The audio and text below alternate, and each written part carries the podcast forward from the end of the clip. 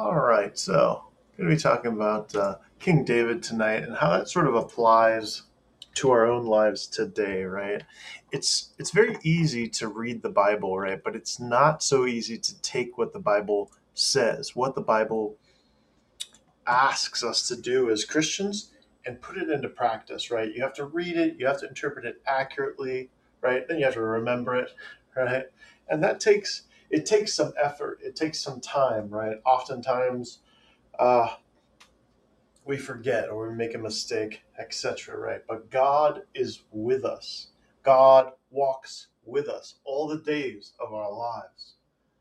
See, King David, he ran into this legendary decision point in his life.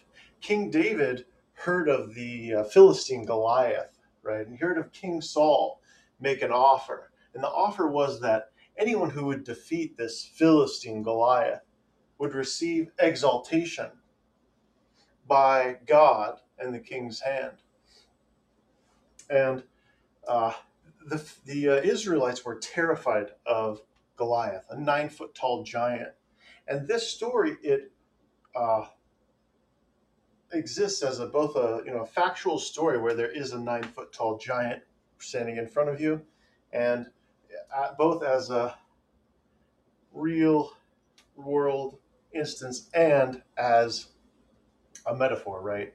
Is there a nine foot tall giant in our life that we need to conquer for God? Is there a wall in our life that's holding us back from our dreams, right? And so God is patient. He loves us, right? He walks with us as we walk through our journey. We struggle and we try to build our dreams, right? And David, as a shepherd, might was you can imagine the prayers out on the field as he was praying, praying, God, uh, I need a job change. I need a new career, Lord. Uh, these sheep, you know, they're just not doing it for me, Lord. I love you, Lord. But, hey, if you could please get me into a career change, right? You can see that my heart is good. And indeed, God did see that David's heart was good. David did not want uh, to commit evil. If you study the Psalms, the Psalms of David, David says, uh, let a, let a righteous man strike me on my head. That is oil. Now, why is that? Because a righteous man is not going to be striking you on your head unless you are way out of line. Right. And so if if you've ever had your a friend, a good friend, and this is something that good friends do, is when you step out of line, when you find yourself way out of line, maybe they say something to you, say, hey, what, what are you doing? What are you thinking? Say, hey, that's not really right. Right. This is a sign. It's a it's a telltale sign of a person's inner character. Do they possess the characters to stand up and bring the justice? Bring the righteousness, lead the way, or will they just allow themselves to be sort of led, right? And you, if you can imagine a human being led on a leash down the road to sin, right? That is sort of correct, right? The bonds of sin are sometimes too light uh, to be felt until they're too heavy to be carried, right? And so God is is... He helped David, right? He saw David as he sees each and every one of us, right? We have a dream life that we seek, that we pursue in our lives, right? And David had a dream life, right? It's something that all mankind seeks, but yet so few of us obtain. However, right, why is that? Well, if God is with us, and God is with us, and when, when God is with us, right, all things are possible. God is benevolent. He is good. He is gracious. He is willing to co-labor with us, his servants, Christians, and lead us, each and every one of us. All that's required is we have to surrender our lives, do it God's way. All we have to do is have the courage the and the willpower necessary to walk the where God says walk. And you will obtain that life that God is leading you to, that point of exaltation that King David himself experienced. Now, it may not be a real world kingdom, right? But you will have aspects of being a king and being a queen in your life. It is shaped differently, right? As all our dreams are shaped differently, but it will be a kingdom, right? God is able, right? God is willing. He's able to accomplish your dreams. God is able to exalt you. But this involves the surrender of our own ways, the surrender of the I want. God says, I want you to go right. You say, I want to go left. Hold on. You have to surrender the I want and go God's way. You say, yes, Lord, you want me to go right? That's where I'm going, Lord. Not I want, but yes, Lord. It is the surrender of the I itself. It is laying down our own ways and taking up God and his holy ways. The surrender of ourselves. And this is the road to God. This is the road to Zion. This is the road to heaven itself. Now, an indicator, a good way that we can look and discover if we have actually done this in our lives is how we fully surrendered, right? Have we fully surrendered our ways to God within our minds, within our spirits, within our bodies, actions, and words? Do we take a good look at our thoughts? Do we take a good look at ourselves and reflect, say, sometimes saying, yeah, maybe in that situation, I didn't surrender it to God. Yeah, I know in that situation, I definitely didn't do it God's way, right? And when you realize that, it involves a replacing, right? Or an exchange. You have to replace your own ways with God's ways. Next time you run into that similar situation, you have to do it God's way over our own ways. And so self-reflection is an important part of Christianity. This is why Christ himself says, why do you look at the speck in your brother's eye when all the time there is a pillar in your own eye? Remove first the pillar in your own eye, and then you will be able to remove the speck that is in your brother's. It is a parable about self-reflection, making sure that we're practicing our Christianity first ourselves prior to really jumping down other people's throats about it. And so until until David was a shepherd, right?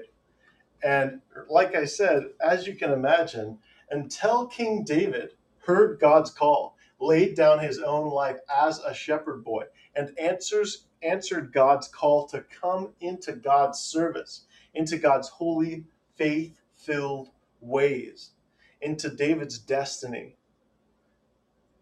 right? He wasn't exalted. But when, when he did that, when King David laid down his own life, that is when God offered him exaltation, an offer made by divinity himself. And so come home. You want exaltation, if you want that life of your dreams, come home. Surrender to the ways of the Lord God of Israel. Come, all ye who are weary, all those wishing to lie down. Come to the foot of the cross and surrender to God. Surrender your ways for God's ways. Surrender the I for the I am. Surrender your misery for joy. Surrender negative thoughts for positive thoughts. You see, God is omnipotent. He can get you where you want to go. So whatever your problems are, no matter how big they may seem, whatever, whatever areas of your life that need growing or help, God knows the ways to grow them, to help you. He knows the ways out of the realms of misery, into the realms of joy, happiness, and love itself. A life that you yourself will love. God knows the way. So in First Samuel seventeen, David himself steps up to Goliath onto the field after hearing and answering God's call. he steps up to Goliath and says, who is this uncircumcised Philistine that should defy the armies of the living God? Now, can you imagine what it took, the faith that it took David to place his life itself in the hands of God and step out onto that field to face down life or death? Because that is exactly what each and every one of us faces every time that we wake up in the morning. Will you do what it takes? Will you obey the will of God? Or will you travel by some other road? And there are many other roads, but the road to life is narrow. Enter ye through the strait gate. Enter ye through the narrow gate. For wide is and broad is the road that leads to destruction, and many will travel there in that place. There is wisdom in the Bible. It is pointing the road to heaven. It is pointing the road to a good, happy life. Yes, indeed, the Bible, if accurately interpreted, makes perfect logical sense applied to this world. And in this world exists also the divine realms, the realms of spirit, God's realms, God's kingdom. And so Christians, we choose to keep, we must choose to keep our thoughts filled with faith. The faith that David displayed when he stepped out onto the field to face down that nine-foot-tall giant that so many of us have looming over our lives. What are the giants that God is asking you to face down?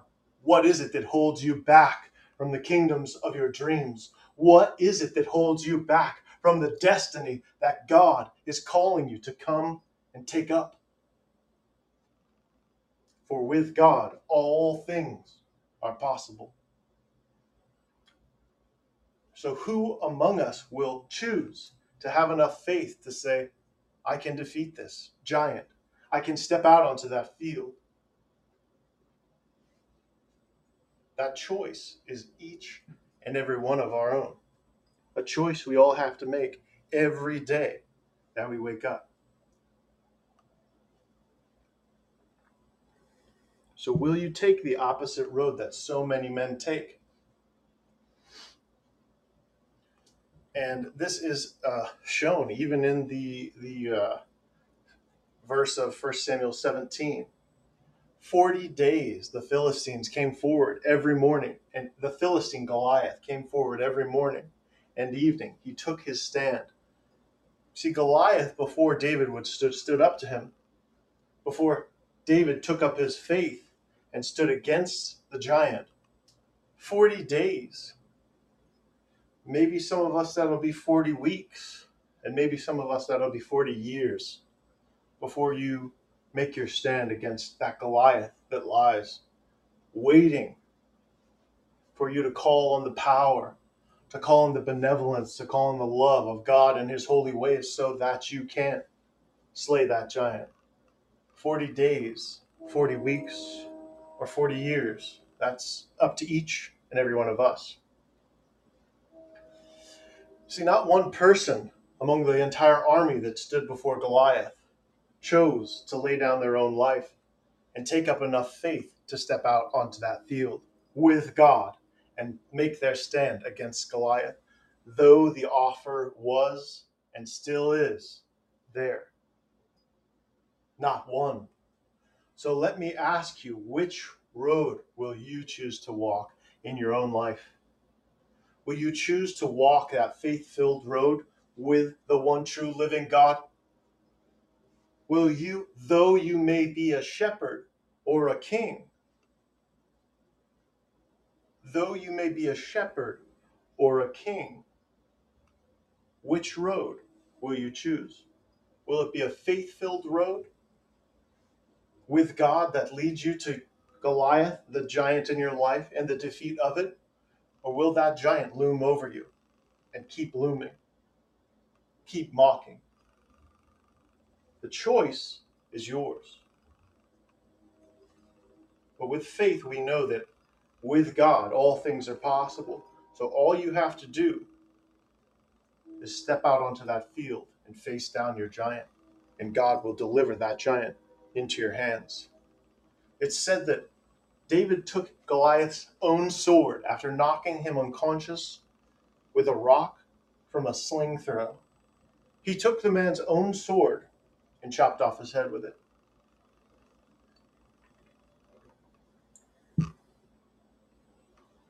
So every day that you rise up in the morning, you walk a life knowing that God should be with you and that God is with you, right? You are choosing to deny God and say, no, God, you can't do this for me, or live a faith-filled life in which you say, God can, God will do this for me. God fights for his children. God fights our battles.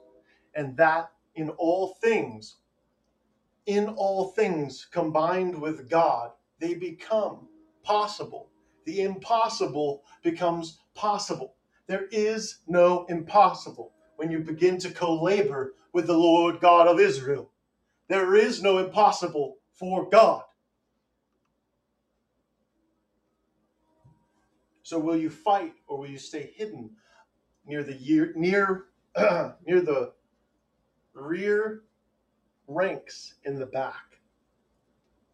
Will you stay hidden, or will you face down that giant to receive your exaltation? Will you change your thoughts, your world, your life? Will you change your ways and surrender them for God's ways, filling your life with enough faith to reach your dreams? Will you battle and pass through the battle required to obtain these dreams, or will you stay amongst the sheep? Will you do what is required? Will you follow God with enough faith to receive your exaltation? Because if you keep going, if you're following the ways of God, you will receive that, that exaltation. You will receive that dream.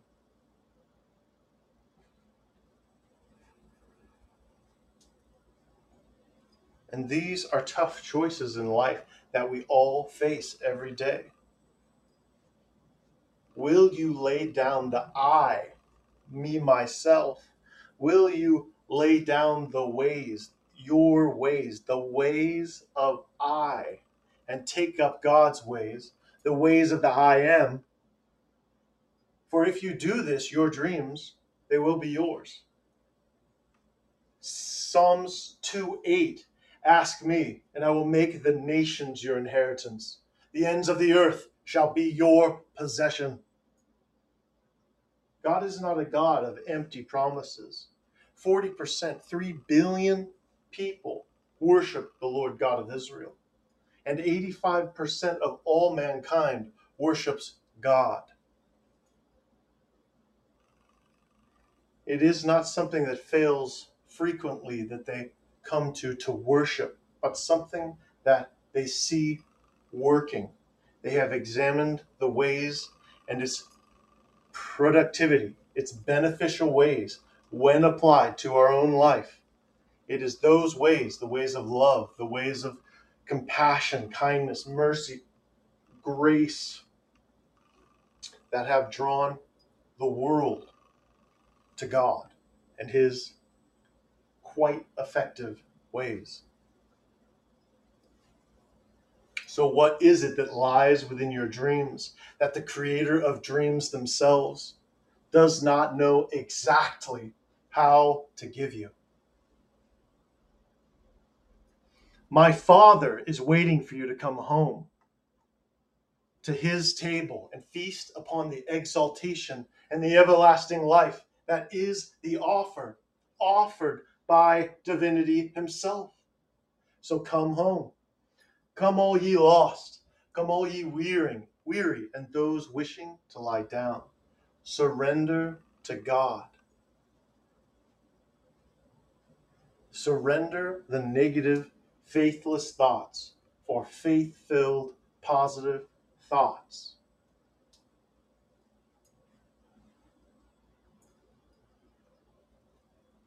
And this will lead to a life that you love. God knows the way. My Father knows the way. But you have to come. You can't keep doing it the ways that you have been doing it in the past and expecting a different result. You have to do it God's ways. And some of us know and have already identified the areas of our lives that need growing, that need God, that we need to apply the ways of God to in order to have that area of our life grow. And the choice is yours. God is willing. God is able. He can get you there. But he does have one requirement. It is a surrender of your own ways to the ways of God. And it is not perfection that God is asking for. No, you don't have to do it perfect. You just have to do it to the best of your abilities. You don't have to be some superhuman to be Christian. In fact, you can be anybody. All are welcome. This offer, this exaltation that I'm speaking of, is offered to all mankind, each and every one of us who makes the choice to step out of alignment with the ways of mankind and bring themselves into alignment with the ways of God. Each and every one of us. Exaltation, the life of your dreams, a life of silver linings. That's who God is. eighty-five percent of all mankind does not say, God, God, Lord, Lord, without good reason. eighty-five percent, roughly seven point seven billion people on the planet. There is not one subject that is widely as agreed upon as the existence of God himself. Not one subject in all existence. Not one. That is always, it's always fascinated me. Because what it seems is like you find a lot of uh, naysayers out there, but the naysayers are just loud. But it's not the crows that reach exaltation. It's not the, the mountain of cursing that is exalted. It is the mountain of blessing. It is the eagle who reaches the heights of Zion, of Mount Zion. And so when you fly and you fly in the ways of God, when we walk, when we run in the ways of God, right? We were not made to roll in the mud, to roll in the sin, right? And this is... This is exactly what King David was doing. See, God saw that David had a pure heart.